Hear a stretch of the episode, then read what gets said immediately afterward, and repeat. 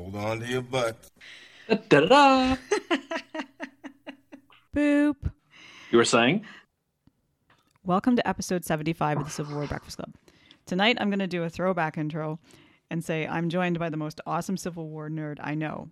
Even if he doesn't own a Monocacy hoodie, Darren Weeks. I'm his co host, Mary, and I'm proud to say that I do own a Monocacy hoodie. Wow, that was absolutely worth staying up all night for for that intro. Good job. Well done. Well done. I told you it was the, So- be the worst intro ever. oh, it was, it I was, mean, it was fantastic. We're three we're three quarters of the way to hundred, and I get to do the intro to episode seventy five, and it was 75. Wow. and it was just as much of a train wreck as our Valentine's Day episode intro was, which was it's amazing how you do this intro every every other week, and every single week it gets a little bit not better. It's amazing. I know. how- how It's like a train It's- wreck, it's right? It's good. It's good. So anyway, what's it's going on like I'm you? trying to think of which Civil War general that is like that. You know, he started off really awesome, but then he ended up sucking at the end. Oh well, there's quite a few of those. we can, we can talk. Probably talk about some of those tonight, perhaps. Perhaps. So what's going on? What's how's your how's your day? Good, good. It's been busy, which is I'm totally cool with. But uh, yeah, February. We're halfway Good. through February, which means we're almost to March, which means spring is almost here. So that's good. How about you? How are you? Same, same. It's uh, it's great. It's uh, life is good. a little snow over the weekend. It's getting a little bit lighter in the morning, although it was really cold Mhm. today. So we got some good stuff coming up. Some fun stuff coming down the pike. And tonight we get to record. We get, we get to do yet another podcast, episode seventy five. Who the hell would have thought we'd make it a seventy five? I know it's crazy. Three quarters of the way to hundred. That's wow. Which means we have to start. Yeah. See, I can see the Mary McClellan math skills have gotten. I've come a long way since. Uh, what was that? You you asked me what percentage of casualties there were at uh, was that second bull run or first bull run or something I like think that? that's, that was that's like hundred years ago. But anyhow, anywho, anywho. So I guess you're hosting. So I think of a very important question you need to ask I do. What are you drinking Yeah. tonight? Sir? Oh, that you never never ask. I'm drinking Treehouse Snow because it's snowing out because it snows all the time now, and I'm drinking it out of my Abraham Lincoln mug because this episode tonight we're going to talk about is sort of the result of a proclamation he issued on January 1st, 1863, which will be a big part of this episode. What Mhm. about yourself? I am drinking Roman Candle by Bellwoods Brewing out of Toronto, which is one of my favorite Canadian breweries now. They've kind of topped collective arts for me. Um, and I'm drinking it out of my first Kansas Colored Volunteer Infantry mug, which the awesome John LaRoe, think he sent us both one of these. So that's pretty nice. He awesome. did. Yeah, He- so I didn't get that awesome. one. I got a different one. I know. You got Tilden and you got another one too, right? That was pretty good. I got Yeah. some good stuff. So Oh, yeah, so awesome. So this this is fun. So it's February. It's cold. So I figure why not do like every old person does, Mary, and take a trip down to Florida. That's what every. Canadian over the So- age of 60 right. does. They go down So to it's- Florida. And while we're heading to Florida for this episode, we can discuss one of the bloodiest battles ever fought in the Civil War, Mhm. the Battle of Olustee, also known as the Battle of Ocean Pond. We're going to talk a little bit about that tonight. So that'll be a good time. But before we get started, Mary, not to jump ahead, da-da-da, But but when this battle is over, the total casualty count percentage on both sides is going to be a whopping 27%, Yeah. which is equal to Chickamauga. It's higher than Shiloh, and it's just 3% less than the Battle of Gettysburg. So needless to say, this is the biggest Civil War battle that's ever going to be fought in the state of Florida. Not a lot of people study it. No, no, they don't. And Florida's one of those ones where you kind of think like, oh, not much is going on there during the Civil War, but you have, you know, one of the bloodiest, if not the bloodiest battle of the Civil War, like just based on like percentage of casualties, is fought there. It's pretty significant, you know, when you think about who's fighting there. Like, you know, you have the United States colored troops um, fighting there as well. And there's some names that aren't really, we don't know their names that much. Um, you know, you think about one of the, the Union commander there, uh, General Truman Seymour. I was doing some research about him, and he actually led a really interesting career in the Civil War, and nobody talks about him. He and I mean, we'll get to this, but he was at the very beginning of the war, and he was Uh-huh. at the very end of the war. He's kind of like the he's kind of like the northern version of uh of Jay Johnson of uh, Johnson Jo- Joe Johnston. Yeah. talk today. Joseph Johnston. Same Yep. same type of deal. But Yep. to understand Olustee Mary is kind of really to understand the importance of Florida and really why each each side really wants to hold it. You know, when the war started, you know Robert Anderson was trying to defend you know Fort Sumter in. Charleston, South Carolina, on April twelfth, eighteen sixty one. Union forces were also landing at that same time at a place called Fort Pickens in Mm-hmm. Pensacola, Florida on the panhandle of Florida, you know, just south of Alabama, just east of Mississippi. And really, one, you know, once they got there, Union forces under Colonel Henry Brown And the rebels in the state basically spent the next day, 30 days or so, just staring at each other. Just going to stare? We're just going to stare at each other. and the fort is going to remain in, in Union control. Now, the Rebs did try to seize that fort in, in October of 1861. This was known as a Battle of, uh, of Santa Rosa Island. But for the most part, they were repelled, and the Union maintained that fort and that presence really throughout the war in Florida, Mhm. to be honest. The Union also controlled other parts of northern Florida, places like Jacksonville, St. Augustine, uh, Fernandina Beach, places like that. Really was tough because to defend itself in, in the war, Florida, for the most part, really had groups of militias. Well, there's Most such a the small men- population. There are only 140,000 residents in. It's the smallest um, population-wise of the Confederate States. But most of the men who signed up for the Confederacy got pulled out and sent elsewhere. Yeah. You know, there were 15,000 men from Florida who fought in the American Civil War for the Confederacy, and most fought in places like Virginia or Tennessee or e- Eastern Mhm. and Western theaters. You know, now Florida, despite that it's a very pro Southern state that really embraced the Confederacy, was really ignored by Richmond for the most part. You know, as I mentioned before, they had 15,000 guys who fought. Mhm. Um, but they didn't keep them in state. They shipped them out. In January of 1862, you know, the Confederate government, you know, did take control of the defenses of Florida. But for the most part, they were left to fight for themselves by tho- those local militias. And despite how important the resources of, of Florida were, now the people who recognized how important Florida was was not the Confederacy. It was the it was the Yeah. Union, especially in Ohio, and Mary named Quincy Gillmore, who was a Mhm. major general. Now Yep. he, he was the commander of the Department of the South. He was best known really for the South for being one of the heroes of Fort Pulaski and that Yep. bombardment in Savannah. Gilbert saw in Florida was a state that was extremely weakly defended. But you know, when January 1st, 1863 happened, the Emancipation Proclamation was taken effect. The raw source that he saw that he really needed to have was those emancipated slaves Yep. who by that proclamation were now able to fight for the Union. And you know, in the American Civil War, looking at some numbers, there were about 180,000 black soldiers who fought in the American Civil War. About 55%, about 100,000 came from Confederate states, of which a little more than a thousand did come from Florida. So there was a resource that the Union wanted to have. The other things that that Gillmore recognizes too from this state are that there's the possibility that he could establish a pro-union government there because he thinks it's just militias fighting there. As well, it's, you know, if he invades it, it could be a way to sever some of these supply routes that they have coming out of Florida too. But also just to go in there and recruit these African American soldiers that he needs because of the emancipation. It was it was a big part. It really, really was. So to that end, on February 4th, this is 1864 now, Gillmore is going to order the aforementioned Brigadier General Truman Seymour. We'll talk about him in detail. Mhm. He's in charge of the, the District of Florida, and he's going to take troops from South Carolina and begin that invasion of Florida. Now, Seymour, he's a solid New Englander, Mary. You know, if you know this, he's from Vermont, from Burlington. Burlington, Okay, yes. great place up there. Graduated from West Point, class of 1846, that star-studded class. The with- big class with McClellan and Stonewall, Jesse Reno, uh, Stoneman, Pickett. I think. and don't uh, forget Pat, Patty O'Rourke. Yep, exactly. No, yeah. No, no.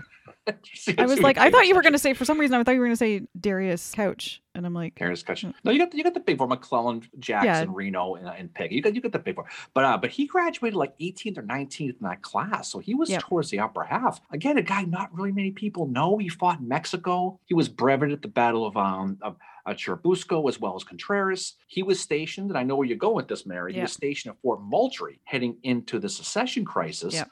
And he was going to be with Robert Anderson at Sumter. He's going to actually command one of the artilleries. yeah, yeah, he was, and he was, um, so he he was at Fort Sumter, and then after that, so he's he fights in the Peninsula Campaign. He's at Gaines Mills. He's at Glendale. He's at Malvern Hill. He's in a lot of these prominent battles with the Army of the Potomac. He's at Second Bull Run, South Mountain, Antietam. Um, but after this, after Antietam in November 18th, 1862, so before the Battle of Fredericksburg happened, so he's obviously not part of that. He gets sent to the Department of South, and he's in charge of the District of Florida. He's actually going to be the guy that commands the unsuccessful attack at Fort Wagner. He's going to be the guy who puts that 54th Yeah. Massachusetts in the front, right? Yeah. Now the thing about about Seymour, Mary, he's an aggressive fella to a fault. He right? is. He's that. That's he's what- that go go go guy. That's know? what I like, um, you know, kind of picked up about him when I was reading about all these battles he was in, and just, you know, even in the Mexican American War, it sounded like he was pretty aggressive as well. He was. Now the thing, he, a little too aggressive at Battery Wagner because you know what happens? He gets hurt. He gets hit by a shell. So he's been put on the DL for a little while. So when when when Gillmore's looking to send Seymour down from South Carolina to Florida, this is his first mission since Battery Wagner. Yeah. So he, so this since his wounding. So the fun, fun fact about I don't know if you know this, Mary. A fun fact about Truman Seymour. he was an accomplished painter. I yes, I'm was just gonna say watercolor. I'm talking port portraits, not houses. I mean, Yeah. this guy had he could you could still go to museums today and probably see his Yep. stuff in Europe. You can, right? yeah, yeah, because see, um, his he wasn't like you know he's not like a Van Gogh, he's not like that type of famous, but apparently in Europe he was quite po- popular, and the style that he painted in was watercolor. But you can Uh-huh. go to Europe and you can see his paintings in some museums, and he actually, um, he actually passes away in Europe, in Florence, Italy. Yeah, I think he's buried in Italy. I think I'm, I think I yeah, remember that. yeah, from, he passes away in um in in Florence, Italy, because Mhm. that's where he went post Civil War. Good for him. Good for him. So Seymour is going to amass an army of about 5,500 guys under three infantry brigades from New York and New England. He's going to have one brigade of cavalry from from Massachusetts. He'll have some um he'll have some artillery from Rhode Island, and he will you know he'll move south into Florida like a big mass of snowbirds. They're all going to head down all these no- north northeast guys. That's right? what Just like happened on real life. November the 8th, uh, 2021, when the border opened. There was a huge question. mass of snowbirds that went down there. But with this 5,500 man army pouring towards Florida, the Rebs are not going to sit idly by, Mary. No. They're going to get wind. Of, they're going to get wind of this, and they're also going to organize an army to try to defend Florida. This task is going to fall under the responsibility of Brigadier General Joseph Finegan, hmm who is the commander of the Department of East and Central Florida. Yeah. Right? It's, it's Beauregard that actually figures Seymour out that he's headed to Florida. Right, Beauregard's going to be the one who's going to is going to send the orders, but Finegan's going to be the guy who's going to get sent down. Now he's an Irish guy, Mary. He Yes. hails from County Monaghan in Ireland, of all places. So he's another Irish guy fighting the Confederacy, like your uh, like your, your Franklin boy there from the Battle of boy Benjamin? Franklin, Pat, Patrick Cleburne, right? And and so the thing about him is interesting about Finegan is he'll move to uh, to Florida in 1830 from from Ireland, and he will amass a fortune building railroads Mhm. and he's going to be this railroad tycoon, right? Yeah. I don't know if he had a mustache to twist one of those guys, but he was one I'm of those looking dudes. at a picture of him. He has like the the goatee, and it's kind of long, so he probably was like, I don't know. He probably did. that. When the war begins, you know, he has a 40 room mansion in Fernandina, Florida. He's he, this is a rich dude. He'll join the Confederacy soon uh, after the after H, uh, April of 1862. Uh, he'll assume command of that Southern forces uh, in Central and Eastern Florida that I mentioned. Fun fact about that mansion, Mary. You know what happened to that mansion after the war? I don't know. that 40 room mansion. It was seized by the Freedmen's Bureau. It was the orphanage for black children. oh my So God! There's go, our Finegan. there's our Howard reference. Yes, there you go. Team So, for the um, win. so he so Woo. he eventually he eventually sued and ended up getting it back. Um, so he was theoretically, I guess, a robber baron who kicked kids out of an Yep. orphanage. I guess Jeez, theoretically, but bastard. but that's but that's but that's what they did to him. So in February of 1864, um, he'll get this task to defend Florida. uh, You know, from from Beauregard there, Yeah. and you know his his role is simple. You want to stop Seymour's troops from moving on Jacksonville, and try to hold the state and its supplies in the Confederacy. Now, Florida was a prime beef producing state at the time, Yep. so that was that was part of it too. And Finegan was no dummy, Mary. He knew that he had an extremely tough task defending Florida. Yep. He knew if Florida, Mary, would be no day at the beach. See what I did there? Okay, there you go. That's why this. That's, there you go. That's why you're the best right there, Mary. But um, but but the the army he put together though was similar in size to Seymour's. He had about five thousand guys. Um, and he's going to have 5,000 under two brigades of Yeah. Floridians and Georgians, and some cavalry under a guy named uh, Colonel Caraway Smith, who's going to be mixed of, of Georgia and Florida as well. Now, Finegan's going to set up his camp at a place called Olustee, Florida, Mary, Mhm. which is just south of Ocean Pond. It's about 50 or so miles west of Jacksonville. He thought at the time that his army was probably too weak to do much against the Union. If Seymour tried to get around his flank and cut him off, he probably thought he was screwed Yeah. or that's so it would seem. But we're going to see as how this when this battle kind of unfolds here, how his mindset kind of changes. So fast forward Mary, to February fourteenth, eighteen sixty four. You know what day that is? That would be Valentine's Day. It's also Hancock's Yeah. birthday and go. the day that William Tecumseh Sherman passes away. as Wow. well. Okay, I, I would have accepted any of the three. Congratulations, you got all three. No, threesome. Union General.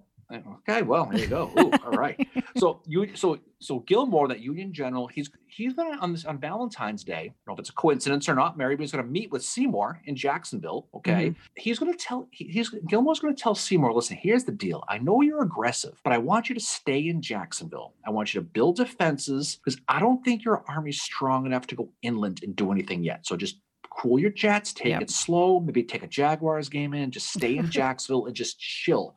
And it, you know, it, at this point, Gillmore thinks he's got his point across, and he's going to head back to South Carolina, and he's going to leave his army in the hands of, you know, of Truman Seymour. Not, he's got- not agree- he's got other ideas. He's kind of like one of these, you know, kind of reminds me of Lucius Polk, where it's like they're not orders, they're kind of guidelines. And if he feels that he needs to go outside of them for whatever reason, um, he will. So he ends do you up. remember? Do you remember? I was saying, do you remember? Do you remember when like your parents would go away for the weekend? They would Yeah. tell you, "Mary, don't have a party," and you Yeah. sit there and go, "I absolutely will not." The second the car took the corner, of the Labatt's came out, the Yep. friends came. Totally, yeah, That's that's kind. That's kind of what he does with this. He's told to stay put and not move. Yep.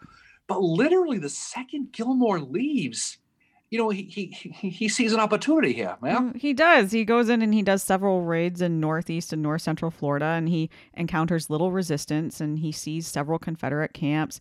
He gets some artillery pieces and he liberated some slaves, which is what you know they wanted. They wanted those slaves. Um, you know, and even though they're not supposed to be enslaved at that point, of course the Confederates aren't listening, but they Uh-huh. needed those are African American troops, right? So anyway, this kind of makes them think like, wow, like I'm not encountering much resistance. Just how far can I go here? And can I set up that government that the union wants, that pro union government? Because all I'm encountering is militia. Like that's so he's getting, I think, a little bit arrogant as it's going along and thinking, yeah, I got it. I mean, that Gillmore guy told me that, uh, you know, my troops weren't uh, ready for this, but they are. Well, he he sees the Suwannee River. There's a railroad bridge that's Yeah. crossing the river, and he decides he's going to take his army west and he's going to destroy this bridge, um, and that's what he's going to do.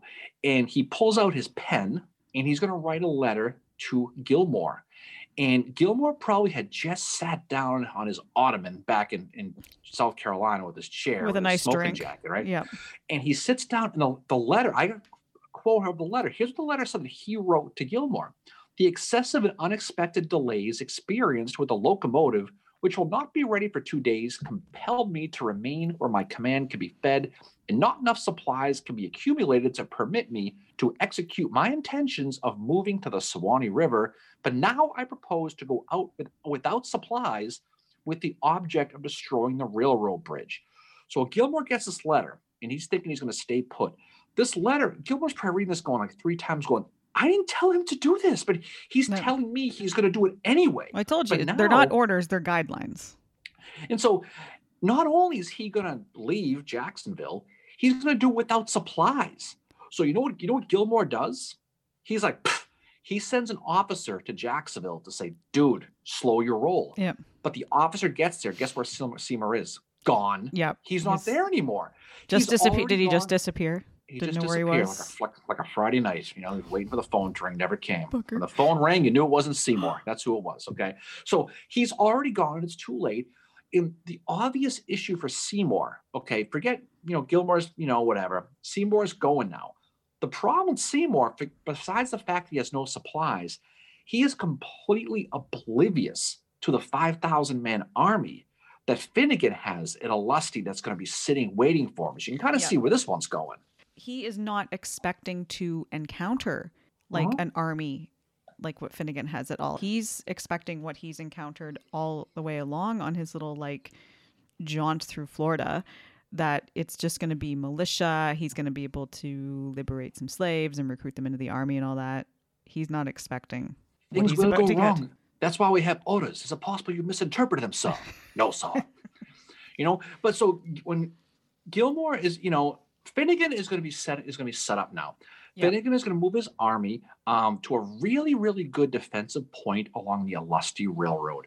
Now, there's a small little corridor. Okay, so it's basically a road um, that has the approach that goes through there. It's basically Highway Number 90 now in modern days, right? Yeah.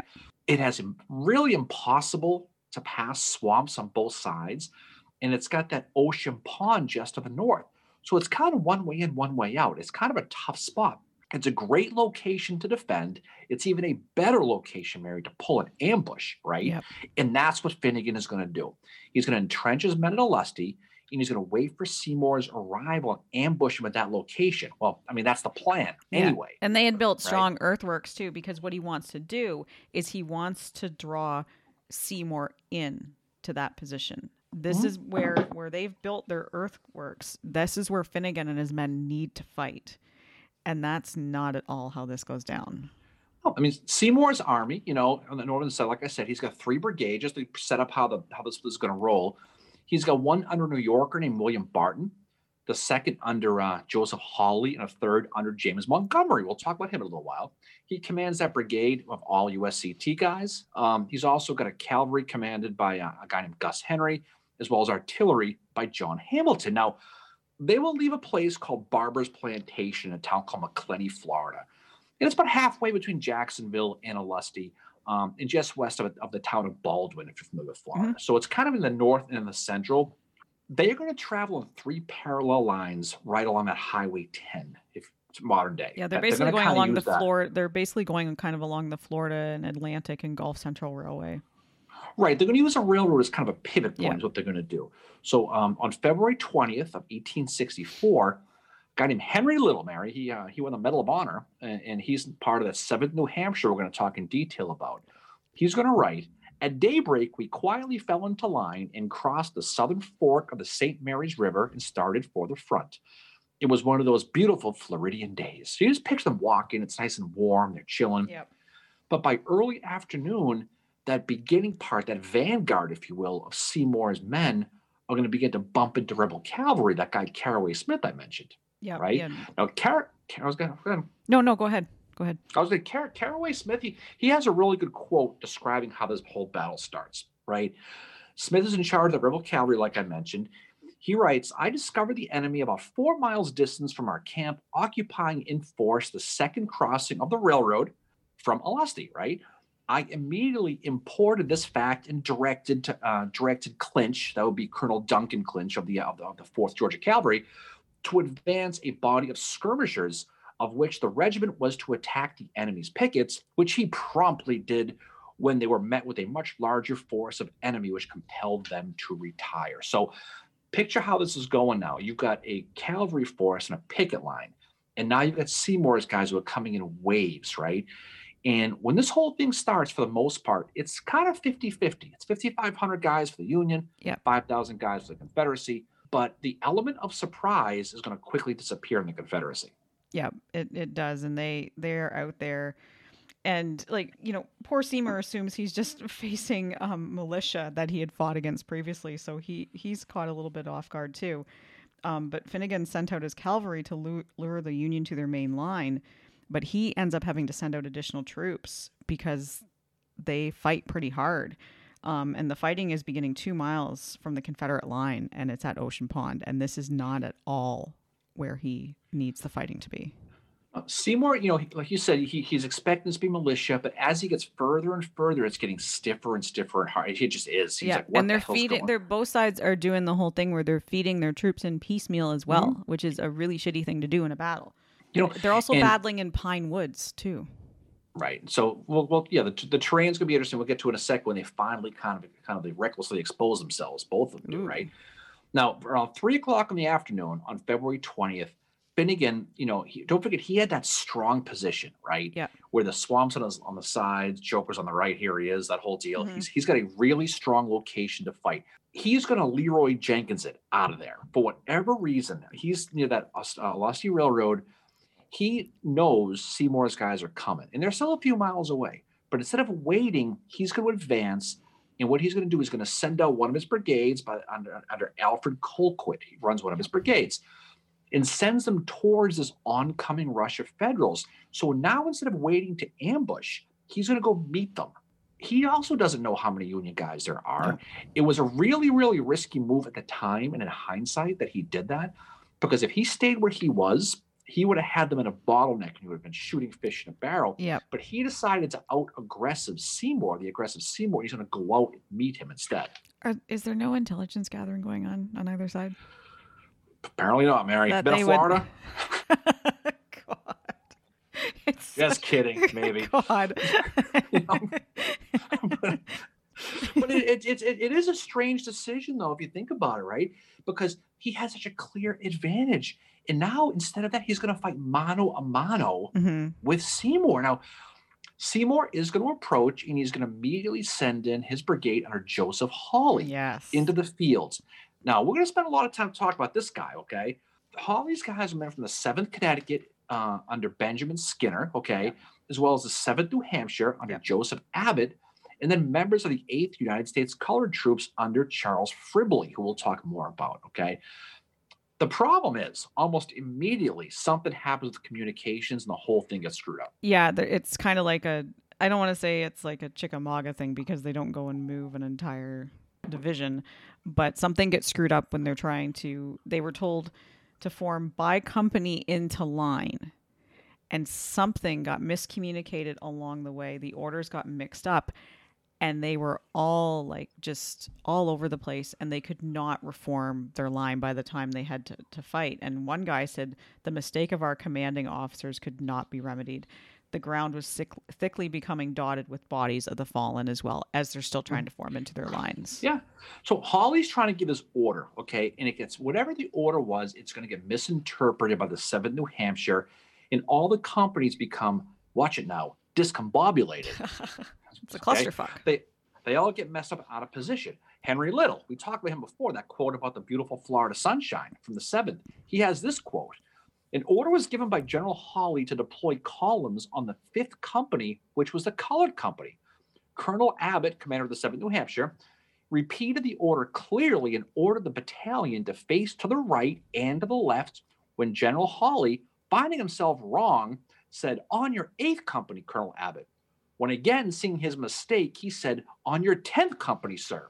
So you can see where this is going. Yeah. All the companies except the 10th, having already faced to the right and left, were marching to get in line as though deploying on that fifth company. And the company trying to deploy in line became greatly embarrassed as being under fire and given the wrong orders.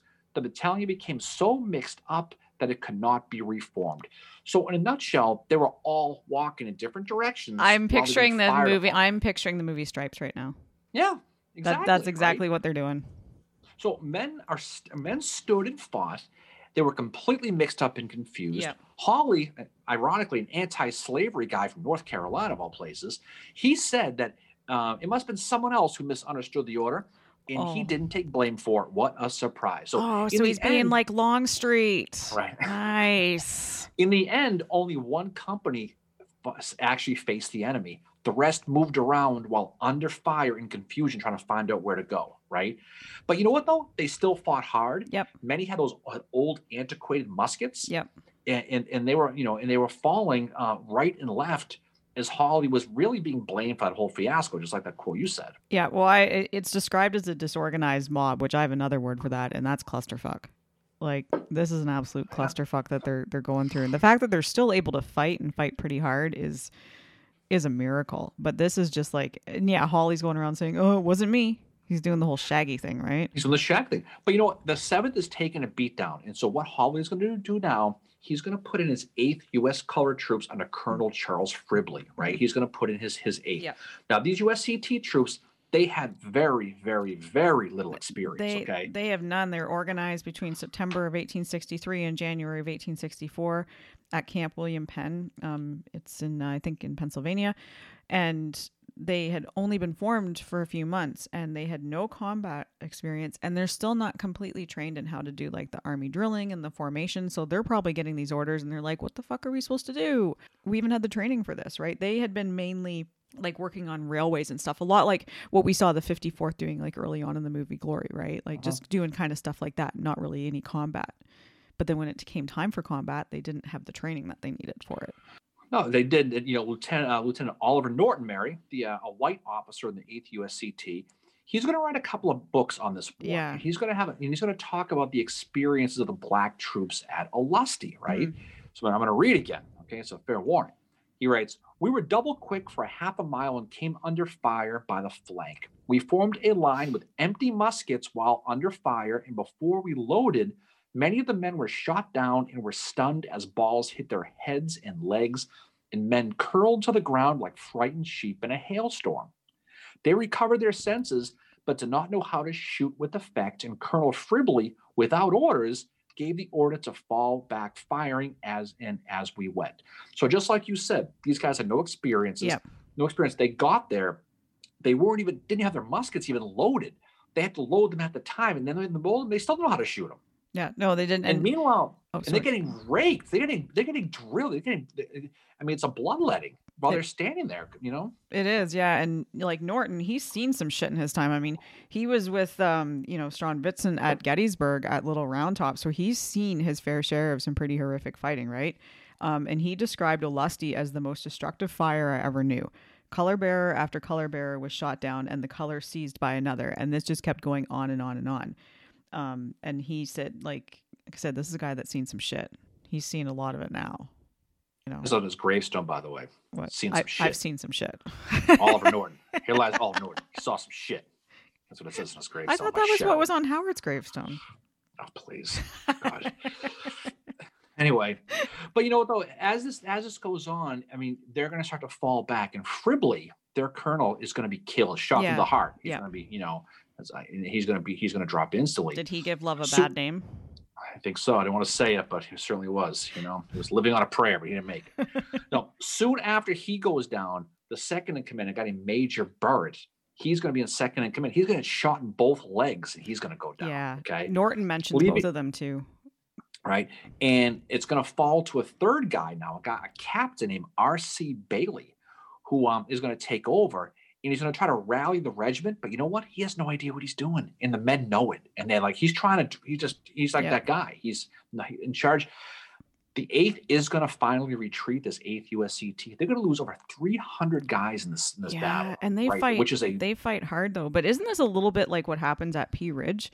Remember at Pea Ridge, like they lost like Uh-huh. two commanders, and then the one that was like left in charge was like, I don't know what I'm doing, and I don't want to do this, kind of thing. he must have had some kind of training, but you know, you, you don't anticipate if you're the You don't anticipate being the you don't third. think you're going to get in. You don't think you're going to get in the game as Yeah. a third string quarterback. That's kind of what happened, right? Yeah.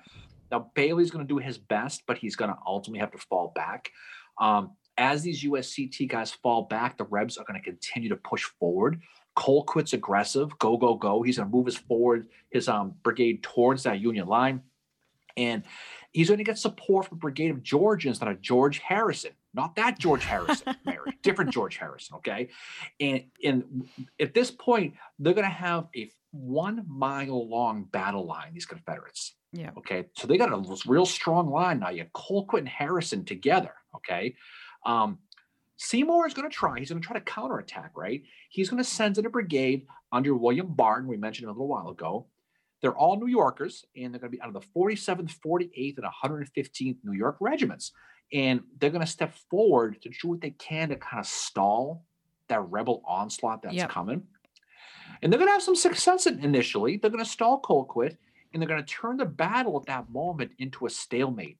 And the men are going to be standing in this open field, just firing away at each other. And that's the thing is this this, this terrain, Mary, is they're an open field. It, they're not in Mhm. swamps or trees. You know, think of think of the wheat field at Gettysburg. That's kind of what it is. Yeah, that's and what they're just is like. standing there and it's going back and forth and back and forth. Now the Rebs are going to have problems of their own on this, okay? And it was it was a part of the residual effect earlier from, uh, from the retreat of Hawley's fact. I mean, I mean the Union guys. Yeah. When the Union retreated, they left their cannons, they left their artillery because they couldn't take them, Yeah. right? So as Colquitt's men are moving forward, they're approaching those cannon. And what do they do? They start turning the guns Yeah. and start firing on these New Yorkers, right? And that's going to again get that Confederate momentum going again. Barton's going to try to keep Colquitt back by putting three regiments into parallel lines. He's going to try to fill an open space left by that 7th New Hampshire and that 8th USCT. Um, but Barton's guys are going to continue to take a beating now. You know how many guys Barton lost? His brigade? 811 guys Yeah. in this. So we're talking about major, major bloodbath for the Union so far. Yeah, it's not going very well. But then the tide begins to turn a little bit because the Confederates, even though they've captured several of these artillery pieces, they start to run out of ammo. And this is like the point where they start searching the wounded and dead soldiers for more ammo. And it gets really dire for them. Well, ha- what Mm. happens is they're moving so fast Yep. that they realize their ordnance train is a half a mile behind. Yep. So they they- can't keep up. That's how fast they're moving. So many of these guys, mainly the Sixth Georgia and the Thirty Second Georgia, they run out. And so, um, you know, Colonel Harrison, okay, he's commanding that brigade, and, and he says that he says said after the battle, it was whispered down the line, especially in the sixth and thirty second, that the ammunition was uh, was failing with no ordnance train in sight. So just like you said, they're rifling the bodies at Yep. this point. And Harrison t- is telling Colquitt, ain't got no ain't got nothing left. What, what, what am I gonna do? Colquitt tells him, stand your ground. They have to stay there, don't move. Imagine that. So Harrison, you know, many of these guys in the sixth and 32nd are literally standing for 20 whole minutes on battle line with a weapon they can't use, just standing there. Oh my And they, they can't move. So 20 is so Harrison, you know, he sees what's going on. You know what he's gonna do? George Harrison is gonna Mm-hmm. personally gather troops and they're gonna head down the road. We don't know if it was called Penny Lane, maybe it was but he's going to he's going to gather some guys and head back to that ordnance train. And what they're going to do is they're going to bring weapons. They're going to bring ammo up. yeah, and they're also going to restack these guys. they're also going to bring some reserves up with them too. The First Florida Battalion and Bonaud's Battalion, and they're going to be able to continue advancing again because this gives them the momentum that they need. Um, and by now it's late afternoon, and Seymour is starting to have second thoughts about what he's done. Yeah, Because now, it, it- you know, when the when Colquitt and Harrison got the ammo back, it was like they, they still took a little time for them to, get- to get them, you know, to fill the Yeah. cartridge boxes and stuff Yeah. like that. But once they got all their weapons, it was like a shot of adrenaline, right? So Colquitt's going to again push his men forward, and Seymour, who um, the thing about Seymour though, which was amazing, he never noticed the slack in fire. He missed a real good opportunity because those guys stood there, a lot of them, with Yeah. no bullets and he didn't they didn't even notice it and you want to talk about missing a chance the writing was you know at this point that was exactly Yeah. what's going on. But seymour had to know just like you said the writing was on the wall at this point. Yeah, they're getting driven back and what he's going to do is he's going to he still has one more card to play. At least that's how he thinks. Yeah, he still has James Montgomery's brigade, and he's going to put them forward. Now, James Montgomery, he's commanding the 35th USCT, uh, uh, who's under William Reed, Yeah. as well as the famed 54th Massachusetts of, of you know, Battery Wagner fame. I Robert wonder how Booneshaw, they who- felt when they saw Seymour, and they're like, "Oh fuck, it's that guy Well. And what's what's what's exactly what's funny is Montgomery is is actually still commanding the regiment with Edward Edward Hallowell, right? yeah, Now, speaking of him, by the way, that's where the movie gets him wrong. I don't know if you know that, Mary. Montgomery was a strong abolitionist. He was. Mhm. He hated the South and he did punish Yeah. South Carolina, but the movie made him look like a real prick. like a he just did. Yeah, But um, he was actually, actually they actually got that a little a little bit wrong. But Yeah. um, Montgomery basically had to rush to the battlefield because he he got called up, and many of the men in the 54th and the 35th had to drop their backpacks or haversacks, whatever they had, hmm and run double quick to the field because they, they, they had to get there quick. While they're running, they're seeing the dead bodies and the injured men and the people going the back of the lines, and they know they're in for it So as they go to that spot on the field. Yeah. One soldier in the 54th, he said, when we got there, we commenced with severe fighting, and the enemy soon gave way for some 200 yards. So you can see right off the bat, they had a little bit of success. But the thing is, the 35th USCT and the 54th Mass, um, yes, they are going to slow Colquitt's charge to a point, Mhm. but that was not their job. They were not there to set up a defensive line and change the momentum, push it back. What they were there for was to slow them down so a lot of uh, Seymour's men could get the F out of Dodge at this point. They were kind of the um, the speed bump they were put in. And Montgomery's guys do slow Colquitt down, Mhm. but he's going to continue to drive thanks to that sixth and 32nd Georgia, now all new ammo. Um, they're going to drive towards the, uh, the Union right flank. On the left flank, you're going to have the 6th Florida, and they're going to kind of push like a cauldron north, or uh, uh, it wasn't it's actually southeast, but Yeah. towards the Union. Yeah. And what they did is they enveloped them, and so they you had you know you had Confederates on your right, left, and the middle flank, uh, and the middle. So your- both your flanks are covered, and your middle's being pushed, and it was just a full envelopment, and, and they they basically were screwed at that point. yeah. They and as they're you know. As the Union's retreating, they're having to leave behind their wounded. They're also having to leave behind a large part amount of equipment. So, be it artillery and ammo and all that, like they're losing a bunch of shit, right? Um, just because the hasty retreat that they were under. But the Confederate, Well, you know, eventually the Confederates do lose momentum, and they can't keep up with them. Well, no, right. It's getting it's getting late in the day. Yeah. I mean, there was there was enough set of an inevitability for the Union. Montgomery's men knew they were beat. Um, they were they were the last brigade. They had to fall back, but dusk is settling in now. Seymour at this point is going to order a full retreat back to Jacksonville, while those 54th Massachusetts guys and he had some guys from the 7th Connecticut too.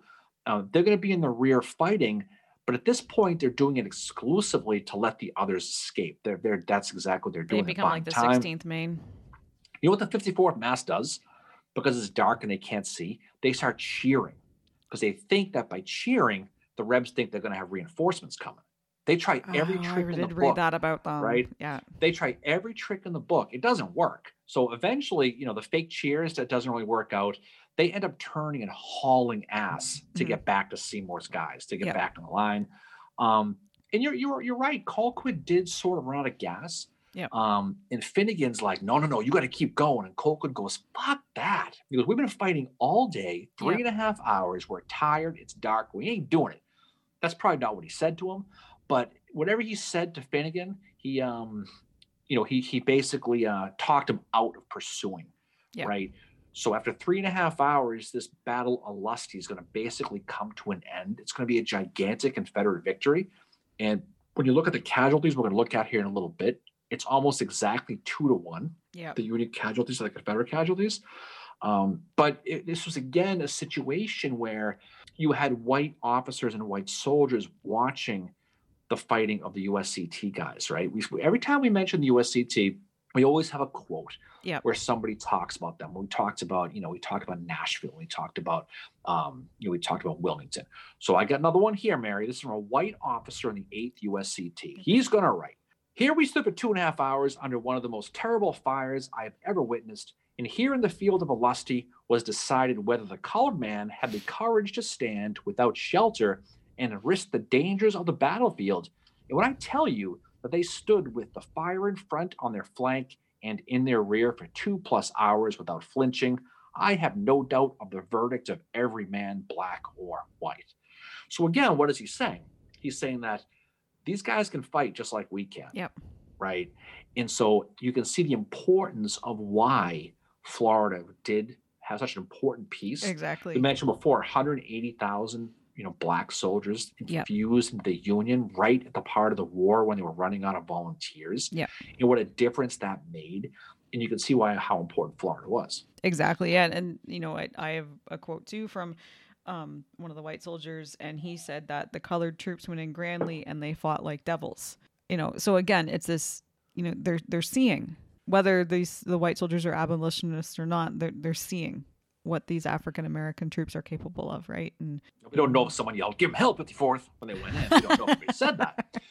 But i mean but even even in that movie they you know you can see that's the case these Yeah. guys who doubted the mentality um, but they actually proved themselves. So when you when, when the battle's all over the union had lost 1900 guys out of the 5500 engaged a whopping 35% it's a staggering number of casualties in a battle this is three and a half hours you lose 35% of your guys the Confederates, on the other hand, lost 950 out of 500, so they took, they took a bloody nose too. Yep.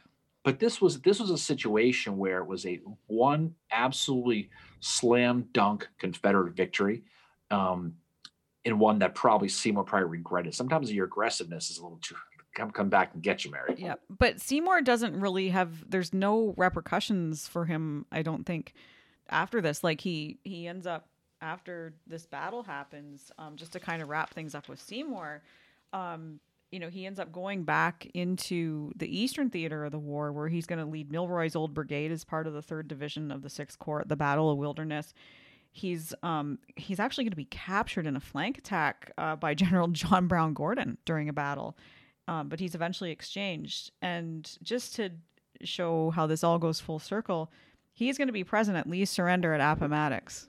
So he Mhm. is at the beginning of the Civil War and he's at the very end. And he's also involved in, you know, he's involved in Fort Wagner, but he's also involved in one of the bloodiest battles of the Civil War and one of the biggest battle fought in the state of Florida during the Civil War. There's no question.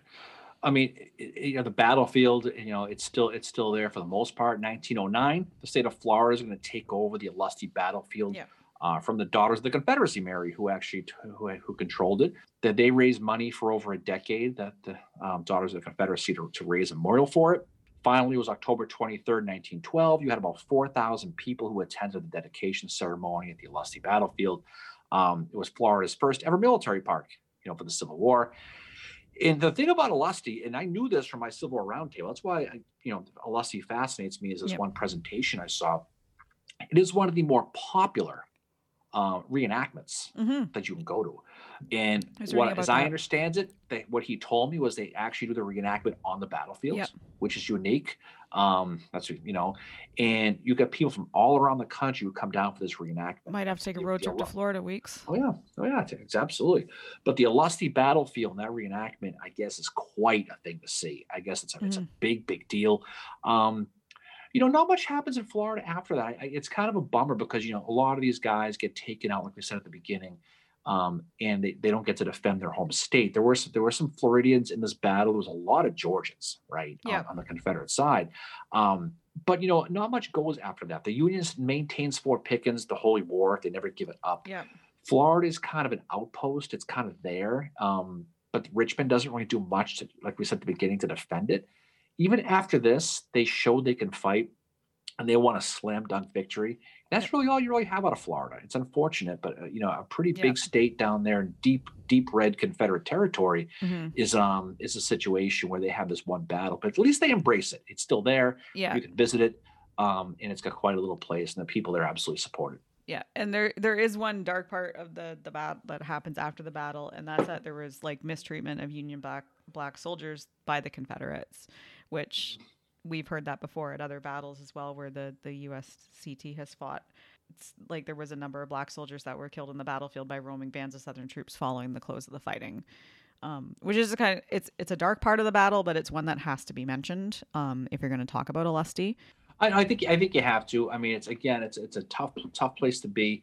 Um, you know, those thousand those t- thousand black troops uh, who came out of Florida obviously fought hard, and we saw with some of these other episodes we've done how people from their home states, you know, we talk about, you know, um, North Carolina with Wilmington, yep. how hard they fought for the states, you know, um, that they're from, and it's no, it's no different here.